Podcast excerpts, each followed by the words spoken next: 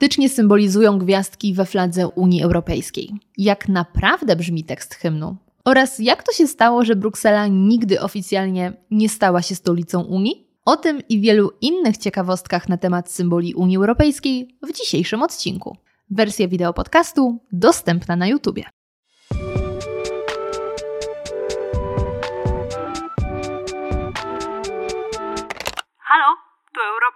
Dzisiejszy odcinek zaczniemy od melodii, która pojawiła się w dżinglu i z pewnością jest wszystkim doskonale znana. Hymn Unii Europejskiej, będący fragmentem dziewiątej symfonii Ludwika van Beethovena, został skomponowany w 1823 roku, a inspiracją do jego powstania był napisany przez Fryderyka Schlera poemat Oda do radości z 1785 roku. O tym, jak i kiedy stał się oficjalnym hymnem Unii Europejskiej, ekspertka Team Europe, dr Karolina Borońska-Hryniewiecka z Instytutu Politologii oraz Katedry Jean Monnet Uniwersytetu Wrocławskiego. Utwór ten stał się najpierw w 1972 roku hymnem Rady Europy, organizacji międzynarodowej zajmującej się ochroną praw człowieka. Dopiero w 1986 roku został przyjęty jako hymn również wspólnot europejskich. Główną rolę odegrał tutaj Parlament Europejski, który jako przedstawiciel obywateli uznał, że istnieje potrzeba wzmocnienia poczucia przynależności do wspólnoty właśnie poprzez przyjęcie takiego symbolu, jakim jest hymn. Należy podkreślić, że znalezienie właściwego utworu, który miałby spełniać rolę europejskiego hymnu, zajęło samej Radzie Europy wiele lat. Choć pojawiło się sporo propozycji, okazało się, że przekazanie wartości i wspólnego losu Europejczyków za pomocą muzyki jest dużym wyzwaniem, zarówno politycznym, jak i artystycznym. Wybór finałowego fragmentu dziewiątej symfonii Beethovena podyktowany był jego symboliką. Jest to utwór o pokoju. A poemat Schillera Oda do radości, który zainspirował Beethovena, wyraża triumf powszechnego braterstwa nad wojną i rozpaczą. Zarówno Rada Europy, jak i instytucje wspólnotowe uznały, że utwór ten trafnie obrazuje europejskie ideały, takie jak pokój, wolność i solidarność. Jest jednocześnie melodią podniosłą i optymistyczną, co doskonale wpisuje się w ideę integracji i zjednoczenia. I właśnie po to, aby hymn ten jednoczył wszystkich, niezależnie od kraju, z którego pochodzimy, a tym samym języka, którym się posługujemy, zdecydowano, że hymn nie będzie miał słów. Co prawda podejmowano próby stworzenia uniwersalnego tekstu, jednak ostatecznie postanowiono zaufać swobodnemu przekazowi muzyki. Hymn Unii Europejskiej odgrywany jest na wspólnych uroczystościach o charakterze europejskim, takich jak na przykład przypadający na 9 maja Dzień Europy, a upamiętniający podpisanie deklaracji Schumana, która zapowiadała powstanie Europejskiej Wspólnoty Węgla i Stali. Możemy więc wrócić do teraźniejszości i skupić się na tym, czym Unia Europejska jest dzisiaj. O tym ekspertka Team Europe Renata Mieńkowska-Norkiene z Wydziału Nauk Politycznych i Studiów Międzynarodowych Uniwersytetu Warszawskiego oraz Katedry Polityki Unii Europejskiej. Dlaczego Unia Europejska jest tak specyficzna pośród organizacji międzynarodowych? To jest jedyna na świecie organizacja międzynarodowa, która jest nakierowana przede wszystkim na dobro obywateli. Unii Europejskiej chodzi o to, żeby Europejczykom żyło się po prostu jak najlepiej. Chodzi o osiągnięcie tego naszego europejskiego welfare. To nie jest tylko swobodna współpraca państw członkowskich, która ma doprowadzić do jakiegoś rodzaju korzyści politycznych, gospodarczych, społecznych. W artykule pierwszym Traktatu o Unii Europejskiej jest wskazane expressis verbis, że działania Unii Europejskiej mają się opierać na zasadzie pozostawania jak najbliżej obywateli, żeby wszystko, co jest tworzone, wszystko, co jest robione, wszystkie cele Unii, ta ściślejsza współpraca, żeby działała po prostu dla dobra obywateli. Unia Europejska, oprócz tego, że opiera się na zasadach, opiera się także na wartościach.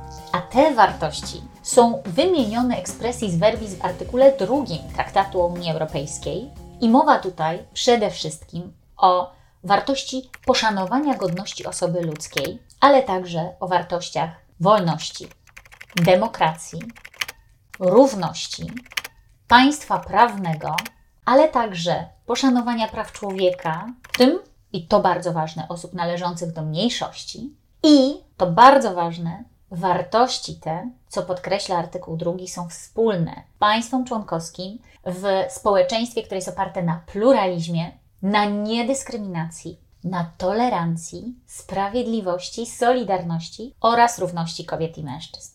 Co niezwykle istotne, o wartościach tych nie tylko się mówi, ale przede wszystkim dba o to, aby były one przestrzegane. Po to są innymi rozmaite fundusze europejskie, programy, włącznie z programem Erasmus chociażby, żeby wspierać różnorodność, żeby wspierać lepsze poznanie się wzajemnie Europejczyków, żeby wspierać na przykład e, swobodne funkcjonowanie osób, które należą do rozmaitych mniejszości, czy to mniejszości narodowych, czy mniejszości etnicznych, ale czasami chodzi także o mniejszości seksualne. Czasem chodzi o większość, na przykład kobiety. Wyraźnie wskazana jest wartość, jaką jest równość kobiet i mężczyzn. To jest bardzo ważna kwestia, ponieważ do tej równości jeszcze niestety nie zdołaliśmy dotrzeć. Jako Unia Europejska zresztą nie jest to tendencja różna od tendencji, e, jakie występują na świecie. A zatem to nie jest tylko kwestia mówienia o wartościach. Warto o tym pamiętać, po to, żebyśmy, kiedy jest na przykład mowa o zasadzie praworządności, która mówi wyraźnie, że politycy, osoby, które mają władzę, nie mają prawa stawiania się ponad obywatelami. Mają podlegać dokładnie tym samym zasadom. A zatem nie może być tak, że polityk decyduje o tym, kogo sąd skazuje, a kogo nie. Że polityk decyduje o tym, kto jest wygodny, a kto jest niewygodny, i ten, kto jest niewygodny, na przykład musi być usunięty z życia publicznego. O tym jest zasada praworządności. I dlatego niezawisłość sądownictwa, na przykład, i dlatego brak upolitycznienia tych instytucji państwowych, tych instytucji europejskich, które wpływają bezpośrednio na życie obywateli, musi mieć swoje uzasadnienie i także no, pewien swój wydźwięk w praktyce. Unia Europejska kładzie duży nacisk na praktykę realizacji swoich wartości, swoich zasad. Kolejna kwestia to jest kwestia pewnej solidarności. Są w Unii Europejskiej państwa, które są silniejsze gospodarczo, państwa większe, państwa o większej liczbie ludności, państwa o dłuższej tradycji dobrobytu, na przykład.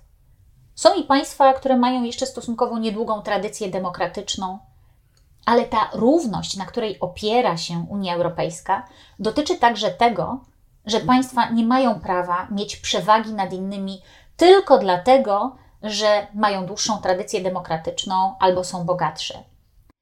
Instytucjonalna konstrukcja Unii Europejskiej jest stworzona w taki sposób, żeby zasada równości miała rzeczywiste przełożenie na funkcjonowanie państw członkowskich w Unii, ale nade wszystko na funkcjonowanie obywateli w Unii Europejskiej. Wszyscy obywatele europejscy podlegają tym samym zasadom. Jeżeli prawa kobiet na przykład są łamane w Niemczech, to są w taki sam sposób piętnowane Mówię tutaj o łamaniu oczywiście tych praw, jak takie przypadki, takie sytuacje, jak w Polsce, jak na Węgrzech, jak w Hiszpanii, jak na Malcie. Unia Europejska ma narzędzia, które mają tego dopilnować. Oczywiście mamy świadomość, że praktyka wdrażania na przykład europejskiego prawa może być różna w różnych krajach. Niemniej jednak nie ma prawa nie dbać, nie szanować wartości wyrażonych w artykule drugim. I to dotyczy absolutnie wszystkich państw członkowskich, niezależnie od liczby głosów w Radzie czy liczby przedstawicieli w Parlamencie Europejskim. Dlatego też ta konstrukcja instytucjonalna jest w taki sposób utworzona na poziomie europejskim, żeby zarówno państwa członkowskie, jak i obywatele mieli wpływ na to, jak wygląda ich życie w Unii Europejskiej, jak wygląda ich sytuacja. Wiedząc już, jakie wartości stoją u podstaw Unii Europejskiej, nie będzie dla nikogo zaskoczeniem motto, które w maju 2000 roku stało się najmłodszym symbolem wspólnoty zjednoczeni w różnorodności. Motto to zostało wybrane w drodze konkursu przeprowadzonego wśród uczniów i uczennic z 15 krajów ówczesnej wspólnoty. W drodze selekcji wybrano kilka propozycji, z których ostatecznie 15-osobowa grupa przedstawicieli państw członkowskich wytypowała właśnie to motto Zjednoczeni w różnorodności. Owa różnorodność dotyczy oczywiście dziedzictwa kulturowego, językowego, religijnego czy politycznego Europy. Motto wyraża zatem szczególną wartość integracji europejskiej, polegającą na pokojowym zjednoczeniu tylu odmiennych narodów Europy pod jednym szyldem Unii Europejskiej. Pogodzenie tej różnorodności w ramach jednego metasystemu politycznego, jaki niewątpliwie stanowi Unia Europejska, jest cywilizacyjnym osiągnięciem na skalę globalną. Jest to możliwe jednak tylko dzięki przestrzeganiu wspólnych wartości, na których opiera się ta organizacja. Skoro omówiliśmy już hymn oraz motto Unii Europejskiej, pozostał nam jeszcze jeden symbol flaga. Słyszeliście zapewne o tym, który kształt jest idealny? Być może właśnie dlatego na fladze Unii Europejskiej mamy idealny okrąg składający się z 12 złotych gwiazd, na tle, które niektórzy określają mianem błękitnego, jak błękit nieba, inni jednak raczej jako tło niebieskie lub ciemnoniebieskie. Flaga Unii Europejskiej to nie jest flaga, która od zawsze była flagą tylko Unii. Otóż jest to flaga, która została pożyczona od Rady Europy. Tak, Rady Europy, która jest inną organizacją międzynarodową.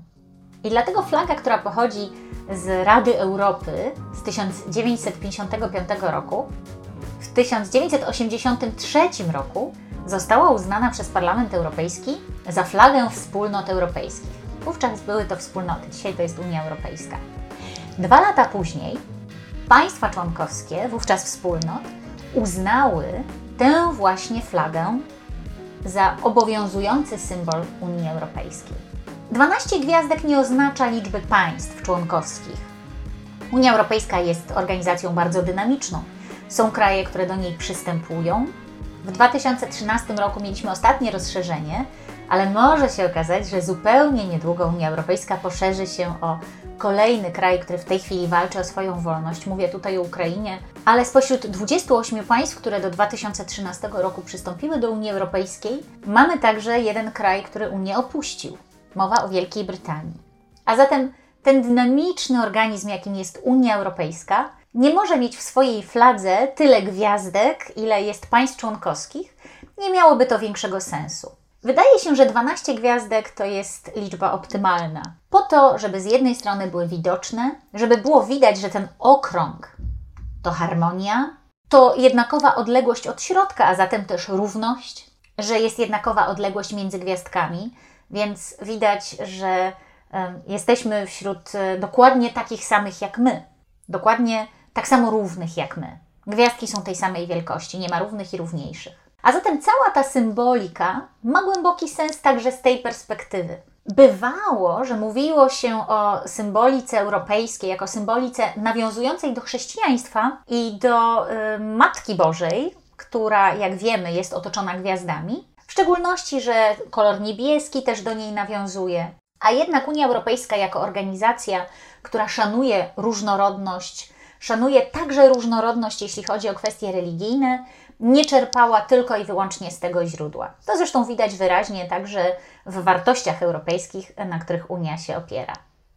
Miejscem szczególnie kojarzonym z Unią, gdzie spotkamy niejedną powiewającą flagę, której symbolikę właśnie poznaliśmy, jest Bruksela. Co jednak zadecydowało o tym, że stała się ona obok Strasburga i Luksemburga jedną z siedzib Parlamentu Europejskiego? Podczas podpisywania w 1951 roku traktatu paryskiego ustanawiającego Europejską Wspólnotę Węgla i Stali pojawiło się pytanie o umiejscowienie mm, instytucji wspólnotowych. Państwa członkowskie, państwa założycielskie w tamtym momencie mm, zdecydowały, że spotkają się i porozmawiają na ten temat i nastąpiło to w Paryżu w lipcu 1952 roku. I wtedy właśnie większość e, ministrów spraw zagranicznych, którzy reprezentowali państwa członkowskie, zaproponowała Brukselę. Ale jeden z przedstawicieli e, był przeciwny temu rozwiązaniu, a był to właśnie minister spraw zagranicznych Belgii. Oznajmił on, że nie będzie mógł oddać Brukseli z tego względu, że oznaczałoby to upadek rządu. I faktycznie belgijski premier zgłosił weto w tej sprawie, gdyż miał odmienne zdanie. Chciał bowiem, aby mm, zamiast Brukseli stolicą e, instytucji europejskich było miasto Lierz. e, będące sercem regionu produkującego węgiel i stal, ale decyzja ta była również podyktowana pewnymi względami politycznymi. Z tego względu ministrowie spraw zagranicznych, spotkawszy się w Paryżu, nie e, uzyskali żadnego konsensusu. E, ich negocjacje trwały bardzo długo, aż wreszcie odstąpiono od pomysłu Brukseli i zdecydowano się, aby umieścić prowizorycznie, tymczasowo e, instytucje, które zostały powołane, czyli wysoką władzę, obecną Komisję Europejską, Zgromadzenie Parlamentarne, a także Radę Ministrów w Luksemburgu. Okazało się jednak, że Luksemburg nie może zaoferować żadnego wystarczająco dużego pomieszczenia, które pomieściłoby zgromadzenie parlamentarne. Dlatego skorzystano z sali plenarnej Rady Europy w Strasburgu. Gdy w 1957 roku powołano Europejską Wspólnotę Gospodarczą oraz Europejską Wspólnotę Energii Atomowej, wiedziano, że potrzeba coraz więcej przestrzeni dla coraz większej liczby urzędników wspólnotowych. Już kilka państw w tamtym momencie miało apetyt na przejęcie siedziby wspólnot, ale niestety nie, nadal nie można było znaleźć e, konkretnego mm, rozwiązania i konsensusu. W tamtym momencie zdecydowano, że mm, najlepszym rozwiązaniem będzie, jeżeli przewodnictwo wspólnot będzie sprawowane w sposób rotacyjny. Przez 6 miesięcy e, ministrowie każdego państwa w tamtym momencie założycielskiego będą po prostu przewodzili mm, pracą wspólnoty. Tak się złożyło, że z e, uwagi na e, porządek alfabetyczny, pierwszym państwem, które miało przejąć przewodnictwo, była Belgia. Szybko stało się jasne, że Bruksela świetnie sprawdza się w roli siedziby wspólnoty europejskiej. Co więcej, po organizacji w 1958 roku wystawy światowej, stolica Belgii miała powierzchnie biurowe umożliwiające przyjęcie dużej liczby urzędników, a także bardzo dobrze rozwiniętą infrastrukturę drogowo-kolejową. Widząc, że sytuacja nagli, e, rząd belgijski skwapliwie zgodził się na mm, udostępnienie Brukseli, można powiedzieć, na dłużej i nawet poczynił kroki w celu zagospodarowania dużego obszaru powierzchni należącego do um, konwentu Berlamont um, na budowę w zasadzie obecnej siedziby Komisji Europejskiej. Z czasem, gdy instytucje wspólnot zostały połączone e, w jedno, e, zarówno siedziba Komisji Europejskiej, jak i siedziba Rady Ministrów zostały przeniesione na stałe do Brukseli. W przypadku Parlamentu Europejskiego, ze względu na to, że instytucja ta zajmuje się monitorowaniem, kontrolą e, aktywności zarówno Rady, jak i Komisji, e, posłowie uznali, że dobrze byłoby również skupić swoją aktywność blisko tych instytucji, czyli pozostać w Brukseli, przynajmniej na przykład w wymiarze prac Komisji Parlamentarnej. Można więc powiedzieć, że Bruksela nie została oficjalnie wytypowana do bycia stolicą Unii Europejskiej, a stała się nią w wyniku braku zdolności państw członkowskich do podjęcia konkretnej decyzji. W następnym odcinku Halo tu Europa nasi eksperci z Team Europe opowiedzą o nieoczywistych narodzinach Unii. Bo co wspólnego z powstaniem wspólnoty może mieć koniak? O tym przekonamy się już niedługo. Podcast Halo to Europa został zrealizowany i sfinansowany przez przedstawicielstwo Komisji Europejskiej w Polsce.